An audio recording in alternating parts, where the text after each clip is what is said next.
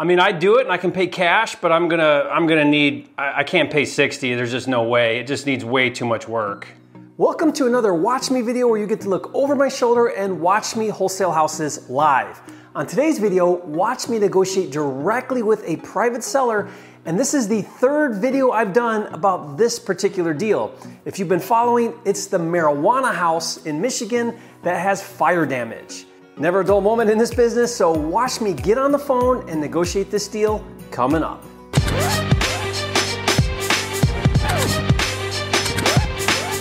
For a limited time, you can get a free copy of Jerry Norton's Quick Start Kit with everything you need to flip your first house in 30 days or less. Download it now at myquickstartkit.com.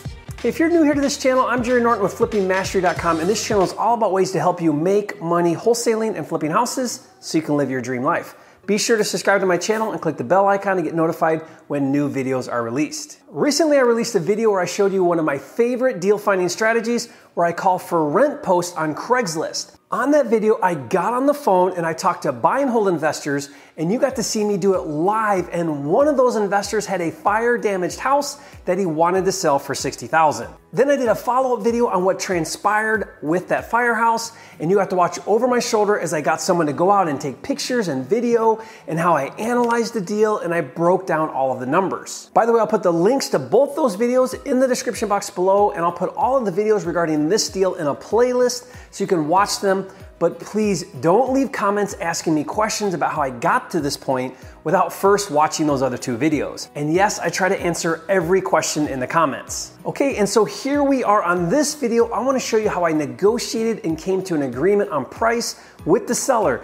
Now, I actually recorded three different calls with the seller, and I'm gonna share the highlights with you in just a minute, so keep watching. Now, I wish this was a textbook example for you, but rarely do deals go that way, and this is no exception. And I actually have a lot of reservations if I'll even make it to the finish line, which brings me to a really important teaching point that I want to share with you. Every lead you get has to be carefully weighed in terms of the time spent on it. One of the biggest mistakes that investors make, especially wholesalers, is spending too much time on any one particular lead. Sometimes it's not worth the time, energy, and effort to continue pursuing a lead that has a very low chance of making it to the finish line. You have to consider the opportunity cost with every lead you spend time on. Now, think about it this way if you spend an hour talking to a seller who isn't really motivated and is a low quality lead, that's an hour that you're not talking to a highly motivated seller that is a high quality lead.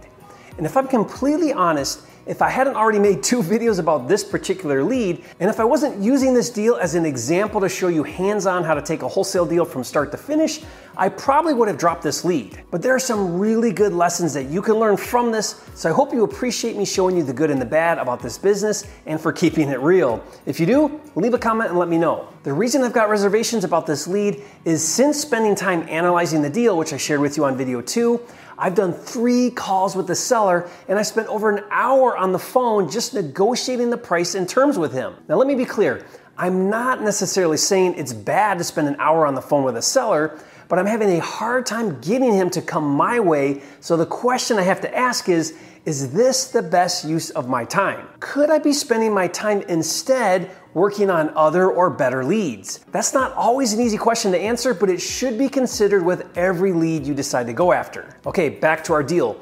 We left off on video two where I analyzed the deal and I determined that the after repair value or ARV is 225,000 and the estimated repair cost is 85,000 and following the standard 70% fix and flip formula, a local fix and flipper should pay 72,000 for this deal and the seller point blank said he'd take 60,000 for it. Listen.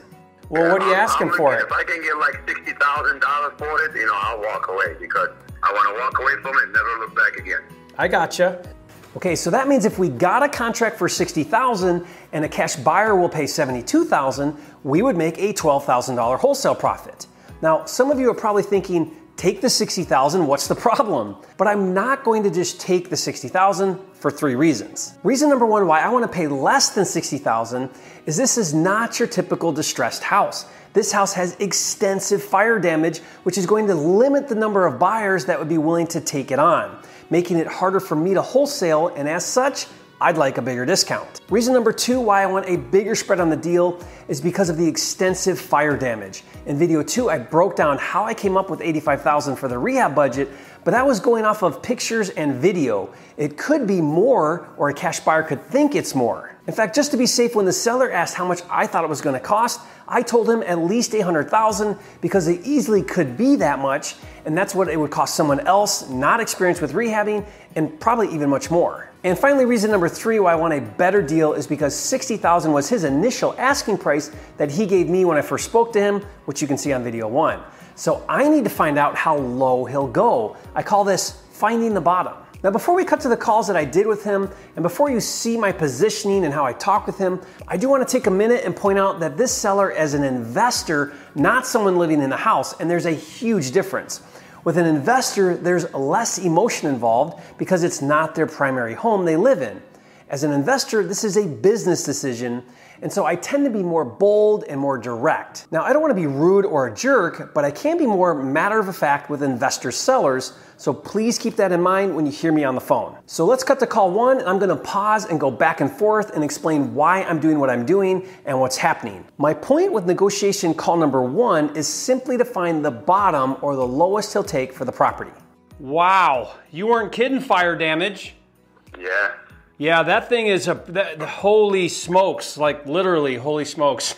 I mean, I do it and I can pay cash, but I'm gonna I'm gonna need I, I can't pay sixty. There's just no way. It just needs way too much work. Hmm. So how much you thinking? I mean, honestly, probably forty. It's okay. Then I, I don't want to waste your time, man. I'm not gonna go for it. I'm not gonna. I'm not gonna go a penny less than 55. Just so you know. Okay, let me stop right there for a second. First, I tried to reset his expectations by focusing on how extensive the rehab was. Then I threw out 40,000 to establish a really low baseline with him and see what he would do.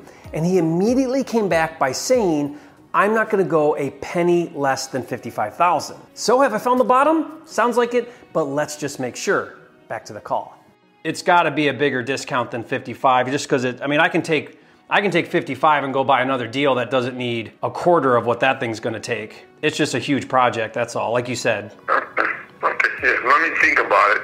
So I told him I need a bigger discount than 55,000. Why? To see if I really am at the bottom. And he came back by saying, "Let me think about it," which is like the kiss of death for sales. So I think we've established his bottom really is 55,000. But you'll take 55 cash right now. I will. Yes. So I point blank asked if he'd take 55,000 right now, and he said yes. Now, normally I would go for the close and I just wrap it up and get it done for 55,000. I mean, that now gives me an 18,000 spread on my wholesale, which is much better. But I decided in the moment to wait a day and call him the next day, mostly because I know he's not talking to anyone else or actively trying to sell it. Let me pore over the numbers. Let me let me see if I can make 55 cash work, close quickly. Okay. So the next day I called him back to tell him I'd take it for 55,000. Listen to the call. All right, well I've been crunching numbers. I think I can make 55 work. Okay. Okay, and this is where things took a turn for the worse. Let me explain why. There are two things I have to get him to agree to on the terms of the contract in order for this deal to work. The first is I have to have an inspection contingency just in case I'm off on the numbers and I need to renegotiate or back out of the contract. So, how will I know if I'm off on my numbers? Easy. As soon as I send cash buyers to look at the property, I'll know right away based on what they say they're willing to pay. Now, the second thing that I need him to agree to in the terms of the contract is to give me unrestricted access to the property via a contractor lockbox. That way, I can send cash buyers to go look at it. With any deal, especially this one, I have to get unrestricted access to the property or it's going to be nearly impossible for me to wholesale it. And on this deal, not only do I need access for cash buyers, but those cash buyers are going to need access to the property to take their contractors so they can figure out their rehab number. Remember, fire damage. Here's how I explained it to him. So if we can do a contract, I'm gonna need like 10 days or two weeks of a contingency. So that just gives me that time to get some contractors over there. I am gonna need you to let me put a lockbox on it um, so that I can have some guys go in there. I'll make sure we lock it up and that they're safe and stuff. But I, No, I'm, I'm, I'm honest. You know, I'm gonna be honest with you. I'm not gonna waste your time or my time. I don't have time for that. Immediately after telling him I needed an inspection contingency and I needed him to let me have access to the property via a contractor's lockbox, he shut right down. He did not like that at all, and I could not understand why. Here's how I tried to address it. No, I'm, I'm being honest. You know, I'm gonna be honest with you. I'm not gonna waste your time or my time. I don't have time for that. Well, what do you mean? You don't have to. You don't have to do anything. All the all it means is we have I a. know, I know, I know. I don't have time. I don't. I don't want to do that. I don't want to do that. I'm not understanding what you don't want to do. I don't want to go through all that headache, and then in the end of a week or two weeks, ten days later, you're gonna say, "Sorry, buddy, I cannot buy this." You don't. property." You're not. I'm saying? You, don't- okay, so let me explain. You. You're not doing anything. I'm doing all of it. You're just. You're just. All you're doing. All you're doing is. I, I don't want to wait. I don't. I don't have time to wait. That's my thing. I Yeah, but you're not even. You're not even for sale right now. So you're not. Oh, You're. let me think about it. Let, me- let me think about it. I, you can't. give me what you it. Here's the thing. You cannot sell that house to anybody unless they can unless they can go in there and get and, and figure all this out because there's it's burnt. Okay. You know what I mean? Okay. Okay. Sure. Okay. Give me. a- Give me. a- Give me a couple of days. Let me think about it. I'll call you back. Well, what do you mean? What do you have to think about? I have to think about what you told me. You know, the, the contract and the two weeks contract and different bits and stuff. Just so we're clear, what I'm asking for is a con- is a contract for fifty five Give me ten days so that I can get bids. You don't have to do anything. I, all I need to do is put a lockbox on there, and I'll send my guys over there. If after ten days it's way higher than what I think it is, then you're right back where you are right now today. Anyway, so no, you haven't lost right. anything. Sounds good. If it if it if everything checks out, then we can close a week later or whatever. All right. Sounds good. Okay. I'll get back with you on that. All right. So even though I tried to explain to him that I needed to have access to the property, he didn't want to do that. So he left off with, let me think about it. Now at this point, I'm on the wrong end of the conversation. Instead of him convincing me why I should buy his house, I'm now trying to convince him why he should sell me his house. And that's not the position I want to be in because he needs me more than I need him. But in the name of science, I decided to keep it alive. I waited a few days and I called him back. Are you ready to move forward and get something done? I, I mean, I'm not gonna. I'm not gonna go through that headache. You know, week or two weeks of headache, and then end up. Uh, you're gonna tell me this and that. I, I, Yeah, I'm wondering if you're not quite understanding what I'm asking or what how it would work.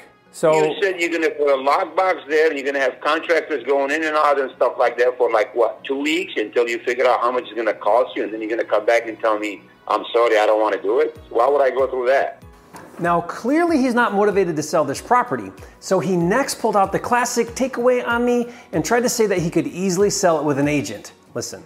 This is what I'll do. I call my agent right now, tell him put it up for sale for seventy-five thousand dollars. I'll give him the three percent, five percent commission I have to give him, and then call it a day. You know how many people are going to come see it? I'm going to have fifteen showings a day. I guarantee that. See? As is, no inspection. I bought a house before as is. I bought a house in Hazel Park, a cash offer deal, no conventional, no nothing. You, you it, it didn't have fire. said It didn't have fire damage. No, it didn't have fire damage. No. Okay, well that's all. I mean, there's only a handful of flippers that would even touch a fire damaged house. It's your more experienced in- investors. Most people are not going to want to take that on. So you're going to be down to a handful of people. Anybody who's going to buy a fire damaged house is going to need to do due diligence on exactly what they're getting into. They're not just going to buy it sight unseen without having contractors look at it. So not only are you going to have dozens of, of investors and buyers, but they're all going to want to get in there with contractors. So you're going to be dealing with me times 10 instead of just me. After explaining that, I actually got him to come back around and he asked me how long I would need. Listen to how I respond. How much people? Give me one get? give me one week and I'll get a handful of people in there. I don't need that many people. I just don't feel comfortable to give you a lockbox. How about that? I, I Why? There's nothing in that. What is in that house that's has any value whatsoever? Nothing, nothing, nothing, nothing in that house. I just, like I said, this is how I want to do it. If you want, you call me, say, hey, I got an electrician coming there at 2 o'clock. I'll go meet them, let them in, and leave. So there's no way around it. He is not going to let me have access to this property. Then, when I explained that before I send anyone to meet him at the house, we would first need to have a contract in place. And he told me that just get all my numbers figured out first and then we can do a contract. Okay, pro tip here sending contractors to properties is a cardinal sin for me. I don't want to spend another minute on this deal without first having a contract. Listen to my response.